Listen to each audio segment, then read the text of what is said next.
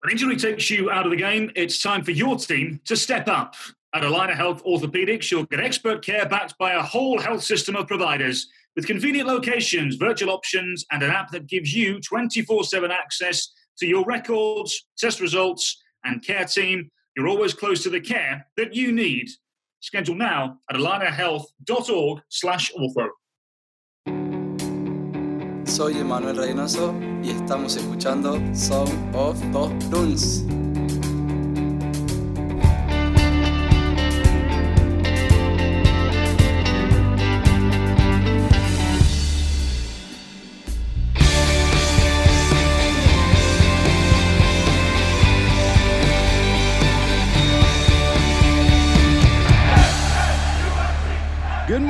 Afternoon, or evening, depending on when this finds you. Welcome to the Sound of the Loons podcast presented by Allina Health Orthopedics. I'm Steve McPherson and I'm joined by Callum Williams. Cal, I smoked a lot of meat this weekend. It was a marathon at my house on the Traeger grill. Shout outs to Nick Bisbee, uh, who got me into that uh, Traeger lifestyle. I made a porchetta roast on Saturday in order to be prepared. We are having people over on Sunday. So that was 10 a.m. to 7 p.m. I worked on that. And then I took it off, I shut it down, I fired it back up, and then I had it all worked out with the game on Saturday night where I trimmed the brisket. And then the game started. I let it warm up to room temp for an hour. At halftime, I went upstairs, fired up the Traeger, took 15 minutes to warm up. I put the brisket on, came back downstairs, watched the second half, uh, wrote my recap, and then at about 1.30, 1.45, I checked the brisket, spritzed it. I went to bed for like three hours. I got up, I spritzed it, and then I went back to sleep for two hours. And I got up and then finished it off at like 2 p.m. People came over. It was uh, it was wild. It was I, I am a little uh, I'm a little smoked out and not in the way you might assume uh, at this point. Uh, how was your weekend, Cal?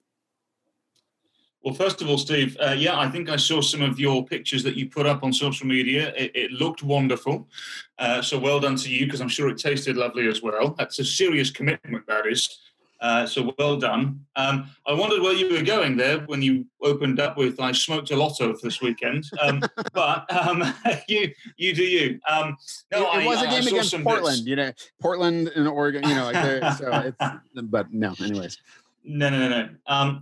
Yeah, no, I mean it was just just work, Steve. Just um, you know, just just with three games in seven days, it was just a lot of work. Um, I actually uh, I, I, tweaked my back on uh, on Saturday morning actually, um, which has become a bit of a pain actually, and meant Saturday during the, the broadcast. It, I, I got to say thanks again to the, the backroom people, the um, all the production staff because they were great in terms of you know, it's, it's that awkward bit, you know, just sort of underneath your shoulder blade where it can be difficult to take deep breaths. Yeah. I've just got the heat pad on it now. And, and so so that's the reason I bring that up is because essentially that's what I did on over the weekend. I, I did the game on Saturday evening from our studios at, at Allianz Field and Sunday uh, and a large portion of today, to be honest, I've just um, just sort of had heat on it and, and trying to sort of prepare for you know the next uh, couple of days after this. So uh, you know, yeah, just laid low, really, mate. I mean, the, the game was um, was was fun to do for sure. Um, like I said, it was it was slightly unpleasant given the the state that my back was in. It was in bits. So, uh, but hey, you know, I think this is just a sign of me getting old, to be honest, mate. You know, um, so I've yes. just got to. Because I didn't do anything particularly strenuous, you know. So um, I, I, still I'm sort of trying to figure out how I did it. But anyway, um, yeah, it doesn't get any better uh, older you get. I just, I mean, like I I wake up sometimes. I'm like, did I twist my ankle in my sleep? Like, what happened? Like, just, that's just how it is these days. So, yeah. So that's no, that, that's literally all my weekend was was trying to figure out how I did this and how I get over it. So mm-hmm. uh, here we are on uh, Monday afternoon, and my back's still a little bit sore. So uh, I think I'm just going to put it down to getting old, Steve. Yes, absolutely. Um, so uh, Euro uh, 2020, we're recording this on Monday at uh, 3:35, which I think 10 minutes ago, Karim Benzema scored a ridiculous goal uh, for. France. Uh, have you been uh, following along with any of the action recently that you want to uh, bring to our attention? Yeah, I mean, just watching as much as I can of the Euros and Copa America. Uh, there's still some domestic football going on in Brazil as well, so I've been keeping up to date with that.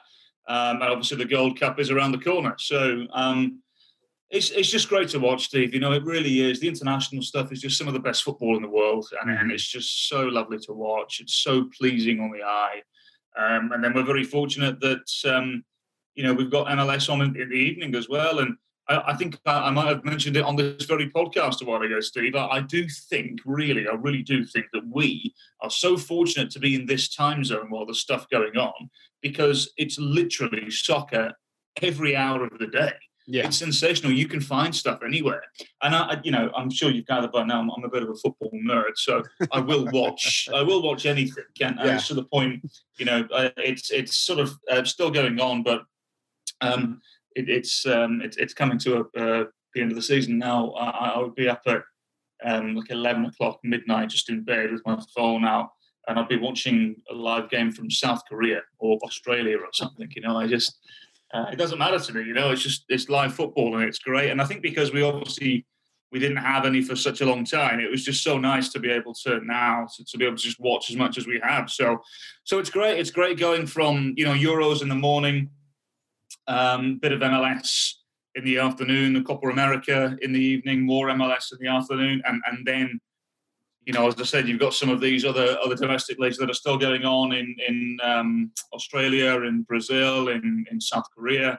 So uh, yeah, it's it, it is uh, full on soccer fest right now, Stephen. That's why I love this time of the year. It's great. It's absolutely wonderful. But the Euros have been great. Um, you know, for me, Steve, on a personal note, all eyes are on on Tuesday, Tuesday morning, uh, England Germany. Uh, it doesn't get any bigger than, than that for for Englishmen and women. Uh, it doesn't get any bigger than that um, in, a, in a, a, knockout tournament game. Um, you know, to play Germany, you know, we don't like each other anyway. Um, but to, to do it and in this uh, at this stage of the tournament, to do it in any tournament really is big. But but given the way that both teams have played recently as well, to get to this stage, I must admit I am um, I'm very excited. I, I don't usually um, I, don't know why I've been like this, Steve. This tournament, I, have I've been really nervous um, approaching most of the games. The Czech Republic game for England, not so much because we'd already essentially qualified um, for the next round. But certainly the Scotland game and the opening game against Croatia, I was very, very nervous. Um, and I'm thinking to myself, I'm 31 years old. Well, why am I nervous about, about my, my country in a football tournament? You know, I'm too old for this. But it, it um, it, will never go away, will it? You know, it's just yeah. if it's something you're passionate about, something you love, and it's your country as well, you know. So, um, so I I don't know how much sleep I'm going to get tonight, given the fact that I've I've been um, rather difficult. Uh, bless my wife; she's the most patient person in the world. Um, you know, for the opening game against Croatia, and then the Scotland game because that's a big one as well. England Scotland's, um, and and they hadn't played each other in a tournament for 25 years. So that, that was a big one for sure. I know the game disappointed, but the occasion itself was great. Um, so yeah, I'm just looking forward to the, the game against Germany, Steve. It's um, it, it's going to be huge, and I'm, I'm I'm I'm already starting to get nervous talking about it. Um, but I'm uh, I'm very very excited for sure. Excellent. Yeah, uh, I've been meaning, Cal. I need to get you out to my five year old's soccer game. If you just if you truly love the sport, you want to come mm. down and do a little play by play for her game uh, sometime. that would be that would be fantastic. I've been doing my part on the you know the sideline, so I'm just I'm out there like craving half a yard, and the you know it's like it's all five year olds and they don't know what they're doing at all, but it's what they're uh, doing, yeah, yeah, it's pretty great. So. There's another mom who was like, the, her kid was like, I, I was on offense the whole time. I was like, well, you know, good an good offense starts with with defense. You know, you got to defend from the front. And the mom was like, "Yeah, is that true?" I was like, "Yeah, it's absolutely." so uh, it's it's it's a good time. My older daughter's uh, uh, games, uh, she's nine, are a little more like. I mean, it's like a, a neighborhood league, so we're not talking about. Um, great players necessarily uh, but it's fun to watch the kids play. There was i was not i missed it last wednesday because i was at the game uh, the minnesota united game uh, doing my job and my wife was at uh, the, the five year olds game and there's one kid on her team who's good in the five year old sense of like he just grabs the ball and goes and tries to score um, but he is he is he is talented it seems and at one point she said he was just like these people are useless like he was bemoaning the state of the other five year olds it's like what can I say? It's uh, they're five. Uh, they don't know what they're doing. They stand in goal. They forget that they can use their hands. It's you know, it's uh, it's, it's kind of silly, but but it's fun. It's fun to hang out. Uh, I'm going tonight for practice. Uh, it's it's a good it's a good community thing, and and that thing of this is where it starts. You know, like these. You know, again, most of these kids are just gonna they're gonna play soccer and then they'll grow up and whatever. But like they might become soccer fans because they're like I played yeah. I was playing soccer. So, all right, let's talk a little bit about uh, the game versus Portland. Uh, you mentioned this on the broadcast. I believe uh, this is only the 34th win by a visiting team. Is that right? Is that, was That's that the correct? At Providence yep. Park. And it's actually Minnesota's second in a row because they won uh, mm-hmm. the season opener in 2020, which feels like it was a million years ago. But um, you can't you can't really overstate, I think, how big a win at Providence Park is. Uh, even you know a, a one 0 win, and in some ways, maybe even especially a one 0 win where the goal was in the second minute, which was I had barely even sat down you know to like do uh, you know i had sort of uh, i run for right now I'm, I, I do the match day tweets um, which some if people follow me you may realize because sometimes i tweet things out from the match day tweet account that is mine i have to quickly delete things and anyways it's it's complicated it's it's a complicated operation but i i had just it was like kickoff and it was like Minnesota United. Oh, okay. Here we go. Uh, there's a goal. It's two minutes in, yep. so that that was really fast. But you know, speak a little bit to that. You know, you've been to Providence Park. I've been there. It is a, a, tough atmosphere. It was 106 degrees there.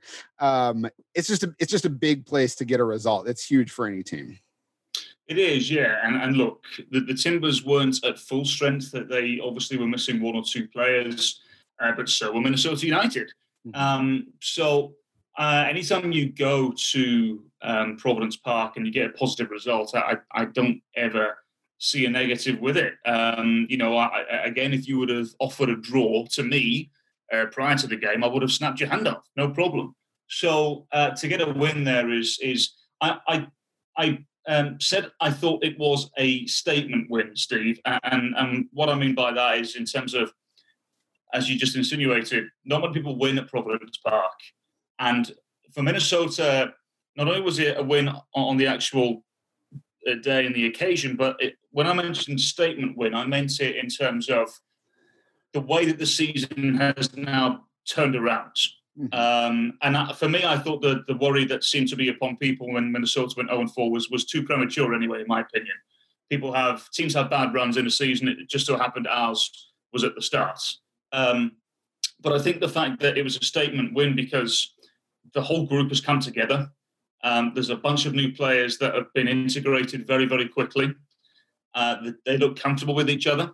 Um, and I think the fact that it's now six unbeaten is the real reason why that was a statement win. Because I think a lot of teams now in the Western Conference are looking around going, ah, right, okay, this is the Minnesota United we expected to see. I think it just took a little longer for things to click than people thought it would originally. Um, so, I mean, look, Fragapane um, did ever so well to, to pick out Hunou uh, for the goal. Um, I, I, think we've all seen players in Fragapane's position there strike towards goal. Um, I thought he was very unselfish. Went across to Hunou, um, who we are quickly learning uh, gets himself in some really good positions. Um, he's been wonderful off the ball. He plays off the shoulder very quickly. Um, not not as, as quick as I originally had had thought. Mm-hmm. Um, but he his movement off the ball has been great, and it's caused so many problems already for the teams that Minnesota United have come up against since he's arrived. And um, I think now we, we, even mentioned this, I think on on the broadcast, if, not on air, certainly off air, that I think now we're starting to, to really get a glimpse of what we're going to see moving forward now, at least for the this this season. Um, and, and we're, we're even going to get even more of a, an opportunity to see even more quality when uh, Robin Lod uh, returns as well. So whenever that will be. So it's um, it's exciting times, Steve. It really is. Uh, and you know, next up, it's it's San Jose, which I'm sure we'll get to later on, uh, who uh, are not having a great time at the moment. And, and I, I, think you and I have always said we would back just about. I, I, think you would back Minnesota United against just about anybody at Allianz Field at the moment. So um, it's exciting times, Steve. But the, the game against Portland was was a, a deserved win. No doubt the Timbers had their chances as well. It really, it really should have been a scoreline of about four three at the end, shouldn't it? Because yeah, you know Valeri had a couple of openings. Ebobisse didn't have a great day in front of goal for them. Williamson forced Miller into a couple of good saves. But at the other end, the two saves from Steve Clark were spectacular Oh. Because Oh my god, the, the, the first one, the first one, Steve, Hunou is is legitimately on the cusp of the six yard line. And so what Clark does is he just dives to his right, expecting Hunou to just hit the ball towards goal, which anybody's going to do in that situation, and it goes in. But Clark just dives to his right, sticks a hand out, and he makes an unbelievable save. And then the second one to deny Nico Hansen as well. There's a, goalkeeper who I'm sure our, our listeners are aware of called Peter Schmeichel, um, back in the day for Manchester United uh, and Aston Villa for a little bit as well. Um, and and he made the second save by Steve Clark was really introduced by Peter Schmeichel back in the, the late 90s, where you, you sort of make yourself as as wide as possible. Um, but also, you have to be careful that the ball can't go through your legs. So you sort of place your left knee in the middle, you stick your right leg out, and you stick both arms out as, as wide as you can, one high, one low. And you do, you try and make yourself as big as possible. And that was the sort of save that Steve Clark executed against Nico Hansen, because I think um, in, most situations there, Nico Hansen scores and, Mhm. and, and honestly really should score. But it is such a magnificent save again from Steve Clark. And, um, you know, cr- credit where credit is due, Steve, because he was sensational. He made so many really good saves, but those two really stuck out. And um, I, I- I think if if Minnesota would have would have left Providence Park with a point or or even a loss, I think uh, you would have looked back at those two moments as being defining moments in the game for sure. Yeah, Cal, I was for sure concerned at, basically when he made those two stops because Portland didn't really have anything going on. Again, there were good. Uh, Valeri looked dangerous, but you know when when I mean Valeri is an incredible player, but when he's just sending in shots from outside of the box, like nothing's happening for them. Like if one of those had gone in, I, I would have been like, take your hat off, great shot. Um, but it, it, what they weren't resulting from a bunch of in, interplay or anything like that. It was sort of like it felt like Valeri was like, well, you know, Blanco's not here. like, what, what am I going to do here? So I'm just gonna I'm just gonna hit it towards goal and you know hope for a mistake or hope to get it into the corner. And when Clark made those two saves, I sort of felt like this might galvanize you know the Timbers, like because he I mean that's he, he sort of hopped up and was like he was pumped up to have made those saves, and I thought maybe that might be like a turning point for them. It turned out they just you know they didn't have it um uh on the night but man yeah steve clark was uh was ridiculous um I, he's one of those guys where i'm always shocked he has so many tattoos i should speak i guess i have tattoos but like he's got a lot of tattoos um which is uh he just doesn't appear like he's going to have a lot of tattoos if you see his face i don't know what that means but I yeah, I, I know what you mean. Sorry, Steve. I'm I'm um, I'm slightly gasping here because um, I know by the time this podcast goes out, th- this won't matter. But um, Switzerland have equalised against France. It's now three three in the 90th Yes. minute. And uh, the, the Euros have just been so unbelievably entertaining for the I know, rounds. They've been wonderful. They It's really, been crazy. have. But anyway, going back to Steve Clark. Yeah, Yes. look, I mean, he, he's, he's a bit of a journeyman goalkeeper. Obviously, he came over here originally um, with the Columbus Crew. Uh, I saw, I can't remember who, somebody put out a really uh, hilarious tweet that made me giggle, um, suggesting that he was the most important goalkeeper in, in Portland's Tim, Portland Timbers MLS history because uh, of, of those saves and because of his performances for the Timbers. But also, when the Timbers won MLS Cup in 2015, he was playing for the crew. And I think it was within the opening 90 seconds, the ball came back to him and it slipped under his foot and went in into the back of the net for the Timbers in MLS Cup final. Um, so I can't remember who, who, who put that out, but whoever did, that, that made me giggle legitimately. Um, but yeah, he's, he's a good goalkeeper. Obviously, he, he spent some time with DC United as well. Um, was in Denmark with with uh, Horsens and uh, in Norway with uh. So he's a well-travelled goalkeeper. Um, I, I think he's he's obviously a, a legitimate starting goalkeeper, and um, you know I think um, I think the Timbers have. I think the Timbers can get another couple of years out of him for sure, and, and then they'll they'll go from there and just see perhaps. I know that they, they've used five goalkeepers this year, by the way, um, because of injury and what have you. I, I know they like Ivacic, the, the Slovenian goalkeeper, uh, who's 30, I believe, 31 maybe. I think I think maybe they look to him next. But um, yeah, look, Steve Clark has um, has had a good career, um, and I I I don't know this. Um, I don't have this the repertoire of Steve Clark saves in front of me, but mm. I, I, would assume those two saves that he made there uh, would, would, probably be somewhere near the top in terms of saves that he's made in his career for sure. Yeah, you were uh, you were saying the uh, you know sort of the statement win element of it. I mean, I was I was thinking about that as I was you know sort of working on. Um, uh, preview stuff and sort of game prep stuff that we uh, we've talked before about this idea of like what's the point during the season at which you can sort of say like okay this is who this team is and you had said sort of halfway through i had said maybe a third of the way through um i think that it, this also comes in that range of of eh, I sort of feel like games 10 11 12 are are, are a couple of games where it's like what is this team going to become? You also get a sort of sense and and and so you know like success really early it can sort of be a mirage. Um, you know, obviously for Minnesota United, struggling early can just sort of happen. Um, but when you see the team playing together the way they are now, and then consider the addition of Robin Lod coming back, because you see, you really see, especially in these last two games against Dallas and then against the Timbers. Um, Fragapane, the the interplay between Fragapane and Reynoso on the left is so dangerous.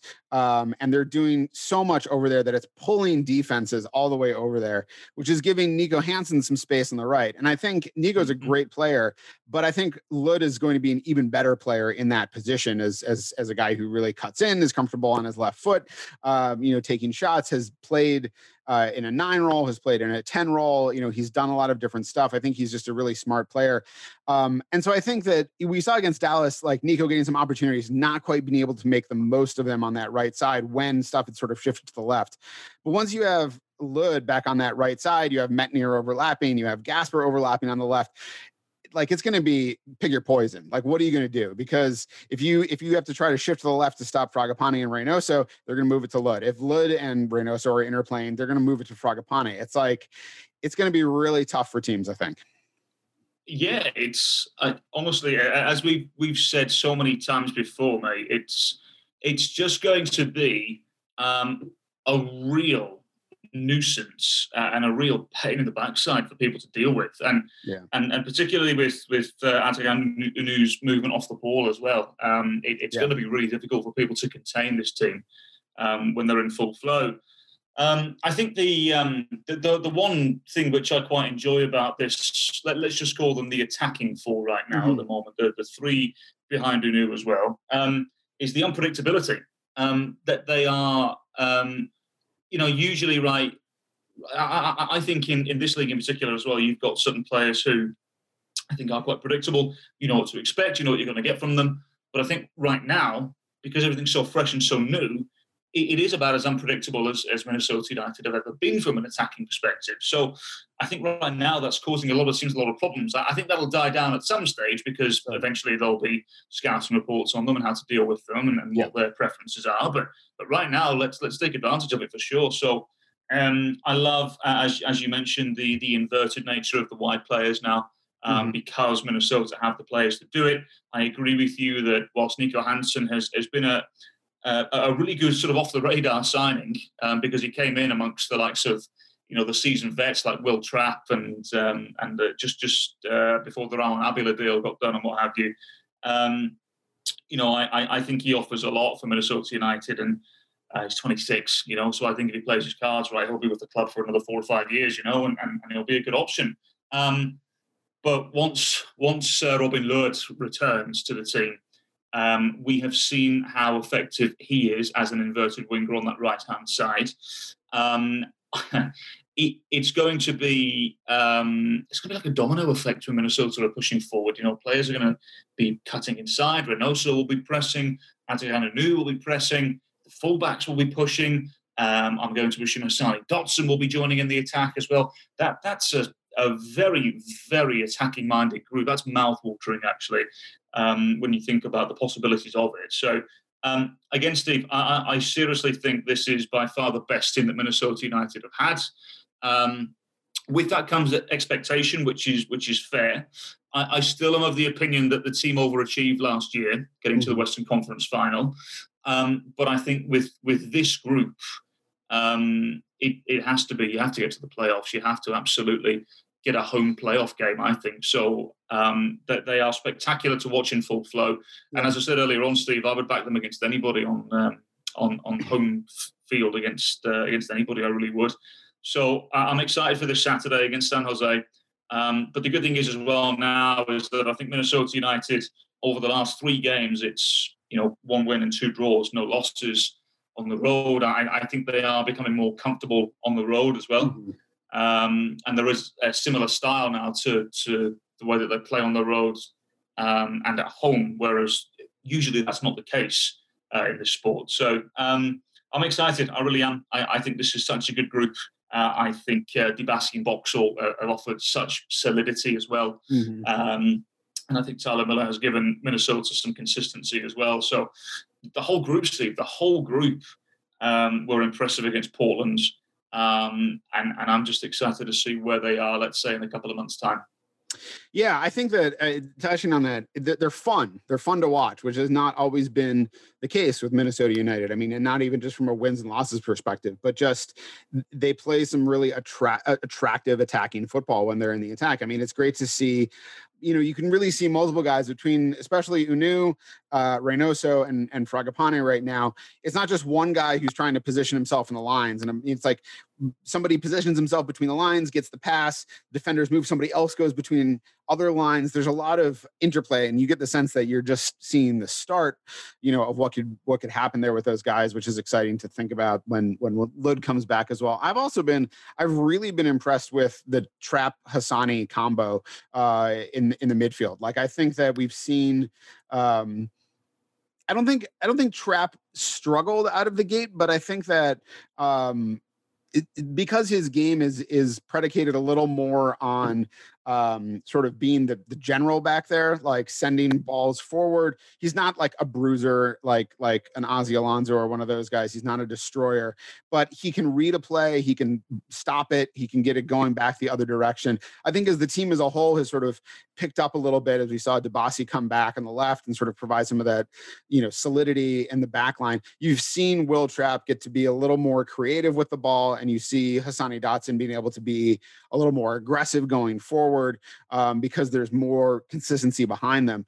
And um, and it's been really fun to watch. Wil Trapp's been been been great. Again, it's a holding midfielder appreciation society. Uh, I just don't still don't have the button, but it's it's still in effect. Yeah, look, I, I think Wil Trapp got um, a little bit of criticism when he first came in. Um, I, I, I, don't know why necessarily. I, I don't know if people um, saw what he brought. I don't know if people assumed he was going to be, you know, a, a tough tackling type holding midfielder. Um, I don't know. I, I, don't really know why people were as critical as they were when he first came in. Um, I think he's a good passer of the ball. Um, he's proven. There was there was one tackle. It was at uh, Dallas away, um, whenever on earth that was, um, a couple of weeks ago, and and Dallas were pressing and and, and breaking. Wil Trapp ran uh, as fast as as he possibly could back and threw his body in front of the ball and and, and was happy to concede the corner in that situation. Um, I think Wil Trapp's a good distributor. He's good with the ball at feet. He can go short, he can go long, he can go direct if he needs to with the overlapping fullbacks. I think that probably suits Minnesota um, when the fullbacks are pushing as high as they are. Um, and I, I, think it's okay. I think he's a good transition player. Mm-hmm. Um, and I, I, think I think he's been okay. I, I, I never um, I never expected him to be a you know massive world beater. Right. Um, but for for someone who who has played so long uh, for Columbus Crew, who were consistently a playoff team, um, obviously, you know, last year was difficult with with Miami, but the, you know they got in the playoffs as well, which is hard to believe, but they did. Mm-hmm. Um, and he, he's just he's somebody who is very experienced and somebody who I think is calm on the ball. His positioning off the ball has been really good as well. Um, so I think Wil Trapp's one of these players that does a lot off the ball that a lot of people don't see. Yeah. Um, you know, I haven't seen any data on him this year, Steve, so I, I, don't know what his sort of passing accuracy is or anything. But I, I, don't remember there being a time when I think when I thought to myself, hmm, you know, perhaps he should have gone short there as opposed to going direct or whatever, you know. So, mm-hmm. um, good good pickup. Um, and at 28 as well. Again, if he plays his cards right, he can be with Minnesota for the next five years if he really wants to. So, it's um, it, it's another good piece of business by the club. Um, and I, I, fully expect him to play 30 plus games this year. Yeah, I mean he's already he was he and Boxall and Gasper like the they've the Iron Men of the team so far played every every minute basically possible. I think did Trapp may have come off very late against FC Dallas. Yeah, we, we mentioned I, think it was Kendra who perhaps mentioned that was all, all three of them, but it, it is only two. It is only yeah. Boxall and Gasper. But um, yeah, look either very way, close, I mean, yeah, yeah it's it, it is close for sure. And um, Wil Trapp will play a lot of football this year for sure. yeah, no worries there. Um, so speaking of other Ironmen that we're uh, not going to necessarily get to see for the whole season, in a tremendous bit of great news from Michael Boxall, he's going uh, to play for New Zealand. Uh, you know, as, as as the Olympics are coming up.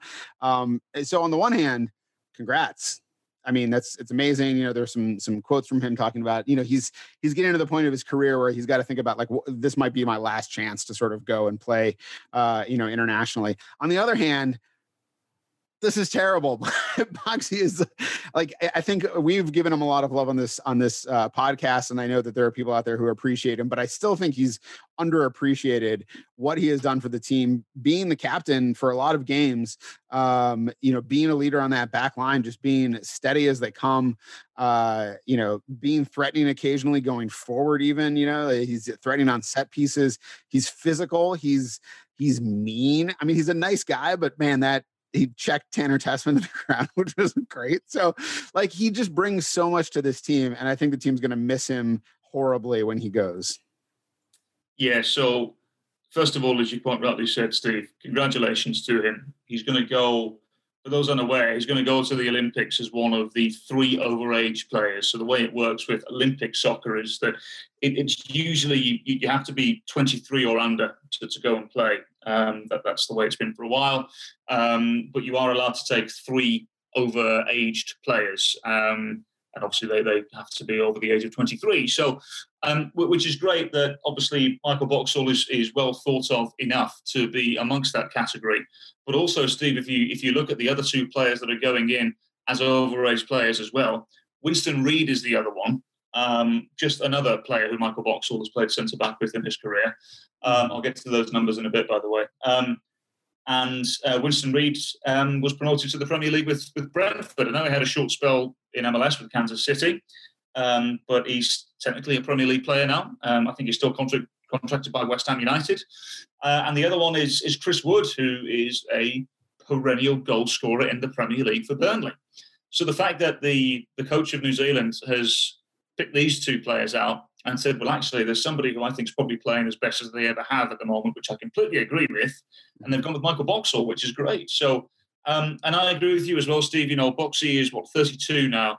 Um, you, you, kind of at that point in your career, I'm sure he's wondering, right, this might be my last chance to play in a major tournament.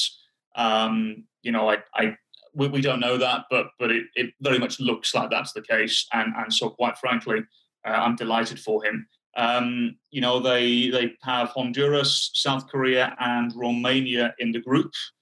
Um, we've seen the Honduran team uh, up against uh, the the US, uh, the US team that failed to make the Olympics. Uh, they're decent. South Korea have got some good players as well. There's a handful of them uh, that operate in the German Bundesliga, and Romania. I'll, I'll, be honest, I'm not entirely sure what the roster looks like at the moment, but my, my point right now, Steve, is that um, there's a chance that New Zealand could get through this group stage yeah. and could go on for a couple of more couple more weeks. So right now we don't know how many games Michael Boxall will potentially miss. Um, it could be um, four.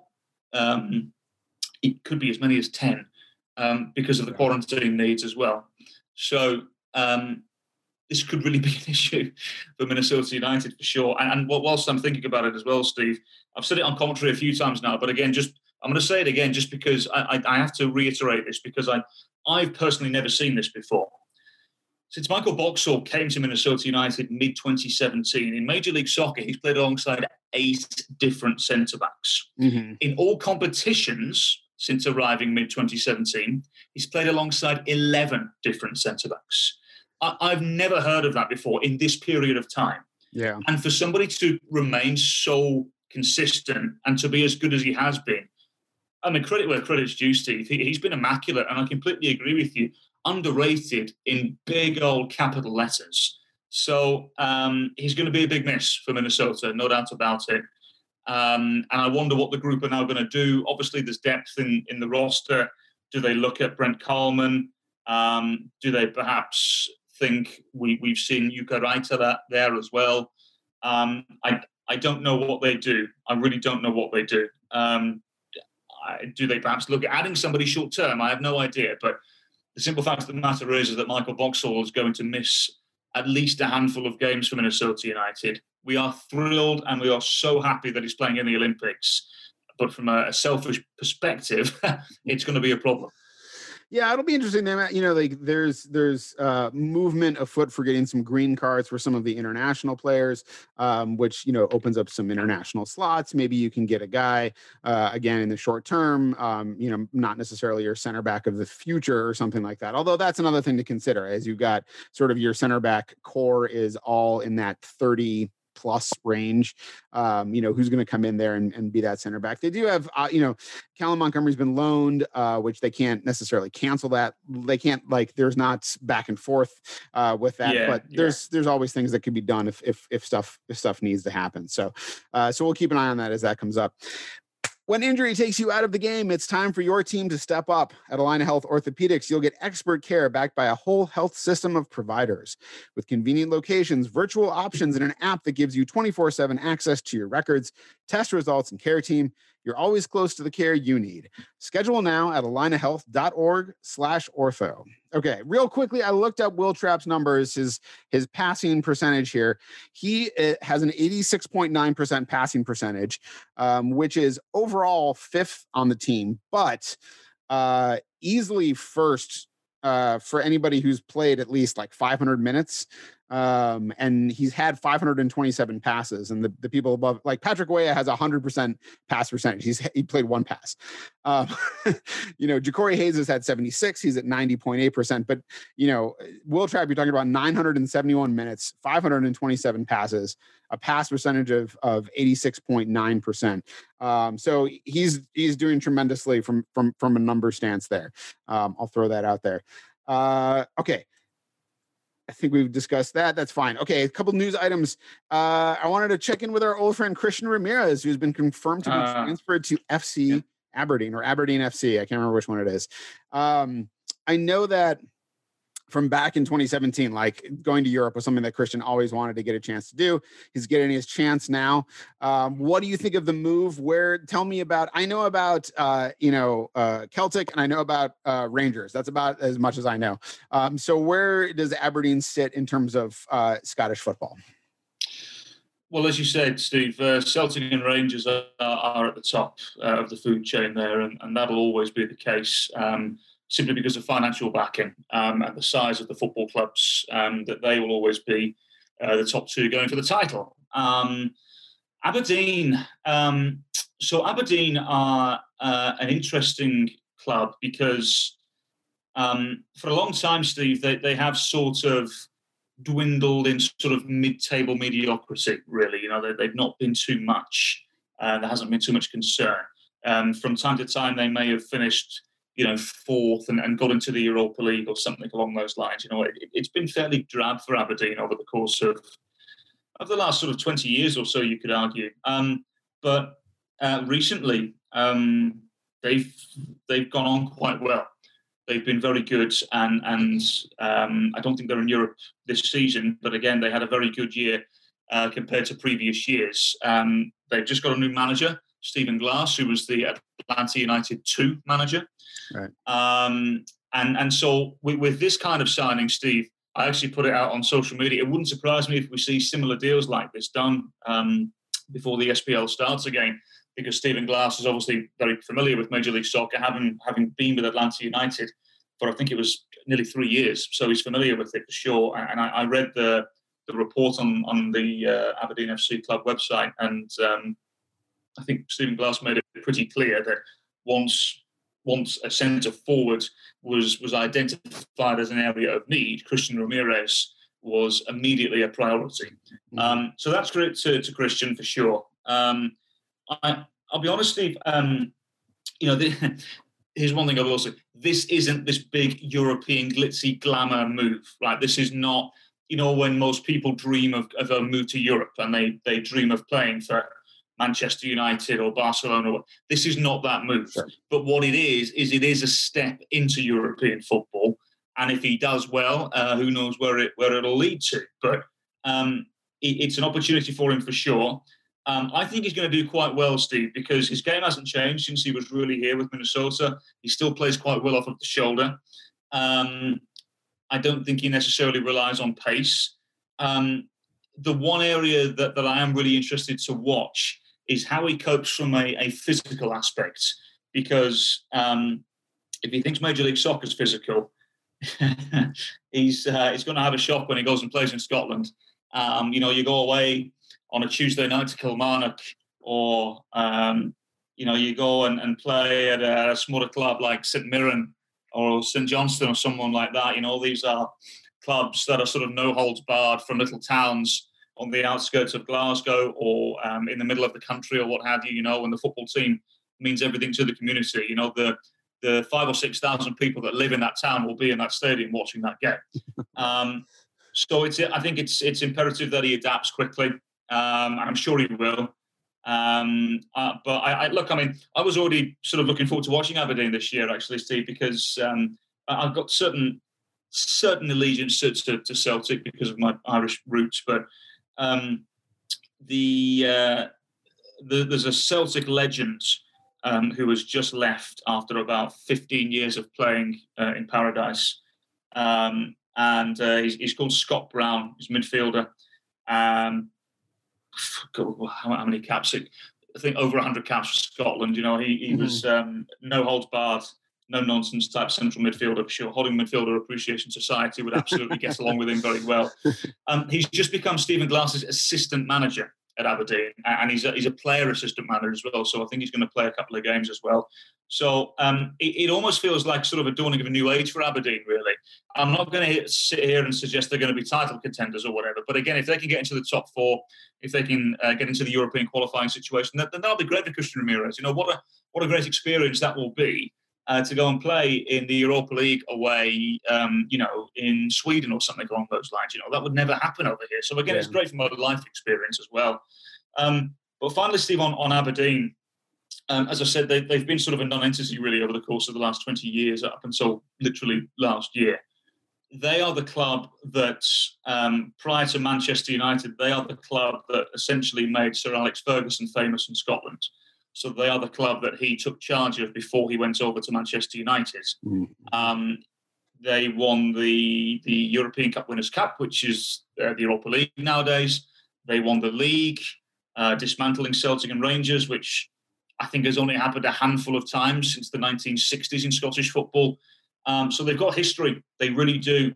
And and I, you know, I know a couple of, I know one or two people there from a distance Mm-hmm. And the suggestion has been that that they are trying to. They, they, as I said, I, I, don't expect them to challenge Rangers or Celtic, but if they can become a regular uh, fixture in the top three and four, then then I think that's success for them for sure. And maybe if they go and challenge for the Scottish Cup or what have you, you know, their version of the Open Cup, mm-hmm. um, then then that'll be success for them. And and um, you know, I think it'll take a couple of more additions. I think um, you know, if, if you look at what they have right now, it, it, wouldn't surprise me at all if Stephen Glass once again dips into the, the MLS transfer market. As I said, he, he tends to know that league quite well now. So, um, but like I said, Steve, I don't mean to be disrespectful. MLS is a better league.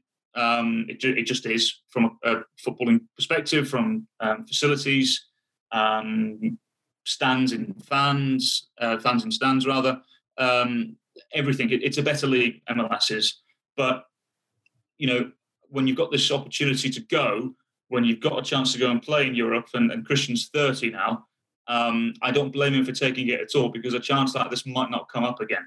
So if he goes over to, to Scotland and plays a couple of years, um, I, I, have no doubt at some stage he'll end up back in Major League Soccer mm. or, or, you know maybe USL at some stage. You know, uh, he can score goals. That, that's that's been proven over the years. So he'll be a very handy acquisition for Aberdeen, and I'm, I'm looking forward to watching him.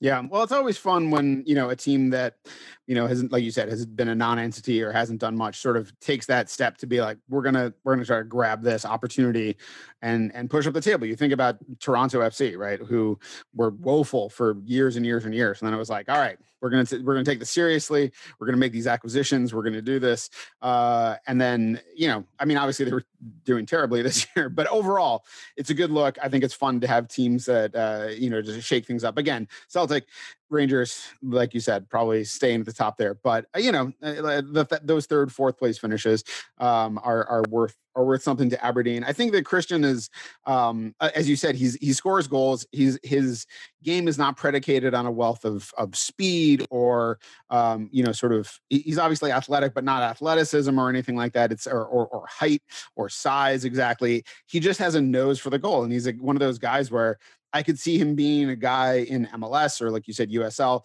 at the age of 34 or 35 who is like still with teams and able to come in off the bench and give them goals at the end of games and, you know, do that kind of stuff and still be a, you know, a positive contributor for a team. So, so that's great. Um, and I'm sure, I'm sure he'll enjoy trying haggis for the first time. We've talked uh, food before, but uh, Uh, hopefully nobody actually has to try that. So let's let's touch briefly on San Jose uh, uh, coming up this week.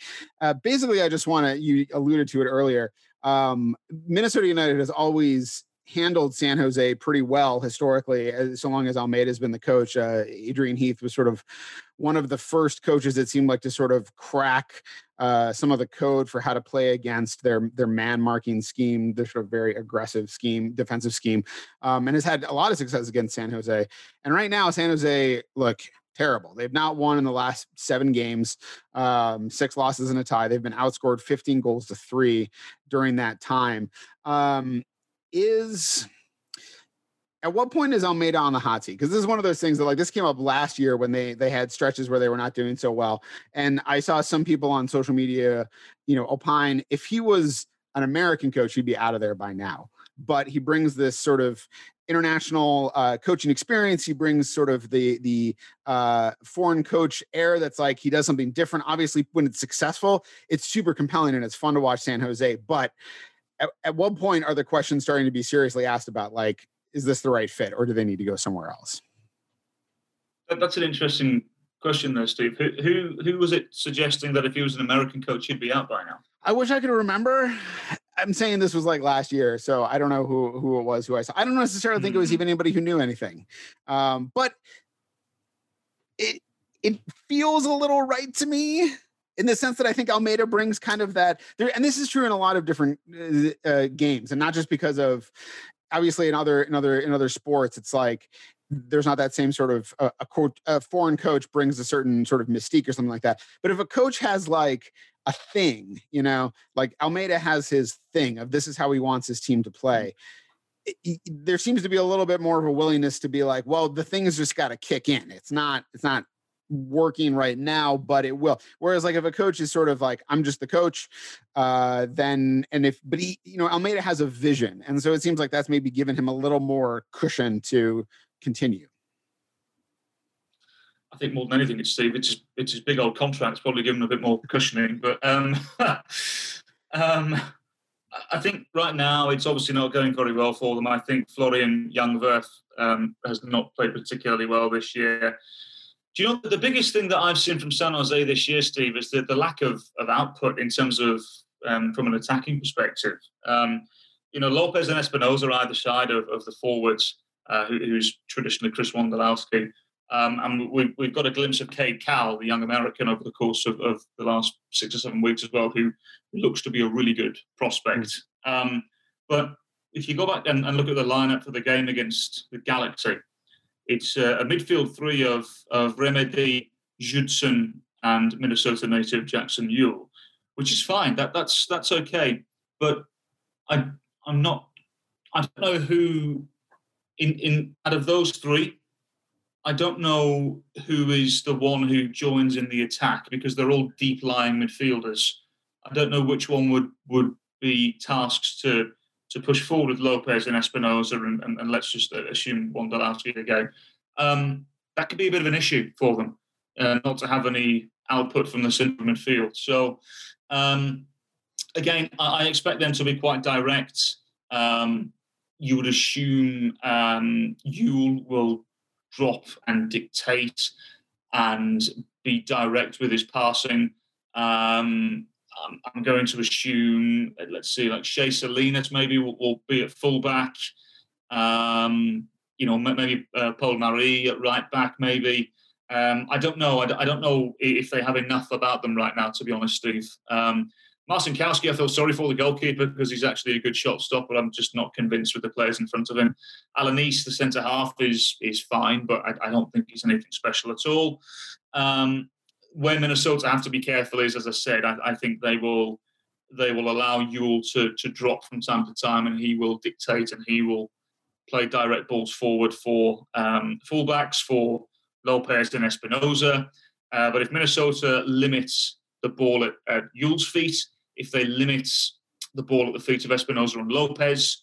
Um, I'll be honest, Steve, I don't know what what else they have. That they are quite limited, um, at least from a personnel point of view. So um, I, I, don't want to sort of say that I expect a comfortable Minnesota United win because you know Minnesota unbeaten in six. The Quakes haven't got a win in seven it, would be typical of this league for San Jose to come and win at Allianz Field, wouldn't it? So, um, absolutely, you know, but but on, on paper, Steve, yeah, I I expect uh, a very comfortable Minnesota United win. Um, but sometimes that's just not how this sport or this league works. So we'll wait and see. But um, right now, I think this is a very limited San Jose squad. Yeah, it's uh the the mention of the of Jackson and sort of uh, allowing him to to dictate being being a possible problem. I mean, it's one of those things that it's hardly rocket science, obviously, but um I feel like when I was watching Minnesota play Austin, and we found out before the game that they weren't going to have Alex Ring uh, in the lineup, you really saw that, and it just reminded me of back at the MLS's back tournament, um, Adrian deploying Hassani as a sort of advanced destroyer of the deep line playmaker, and how how well Minnesota did when they could contain that guy on the other team, and then Austin suddenly not having Alex Ring, um, I think changed the complexion of that game a lot. And as you're saying with Jackson Yueill, it's like if you can, if, if Minnesota can key in on that and stop plays developing that far back, then I think that's that's probably their best route to success. Yeah, I think it'll be again. I'm assuming Hassani Dotson will start. Um, if he if he does, for me, then then I would make sure that he's on the on the toes of Yueill a lot um, when Minnesota are, are, out of possession. Um, and if they can stop that direct pass, then then I think they've got a, a very good opportunity. But like I said, Steve, again, um, there'll be other avenues for them to get down down uh, down the wings. Lopez and Espinoza are very good players, but but like I said, apart from that, um, I think they are quite limited to how they get the ball to the centre forward. And, um, you know, maybe um, Almeyda wants to make a change or two after the result against the Galaxy.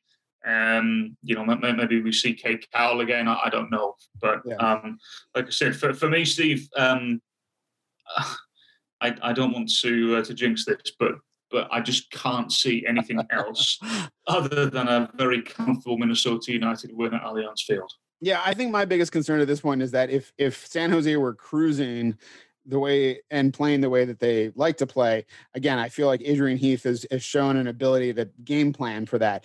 If they're in a little bit more of panic mode and they want to try some different stuff, um, and like you said again with Minnesota unbeaten in six, if suddenly there's just some element of the unbeatenness that it goes south somehow and that there's you know they they they face a San Jose club that's a, a, little more desperate and they've gotten a little complacent maybe and San Jose tries something a little different. It might be a little it might be the story could be different. But again as you said who knows? We could talk all day and then it might just end up being a totally different kind of result than we talk about. This is this is why we this is why we cover MLS right so exactly.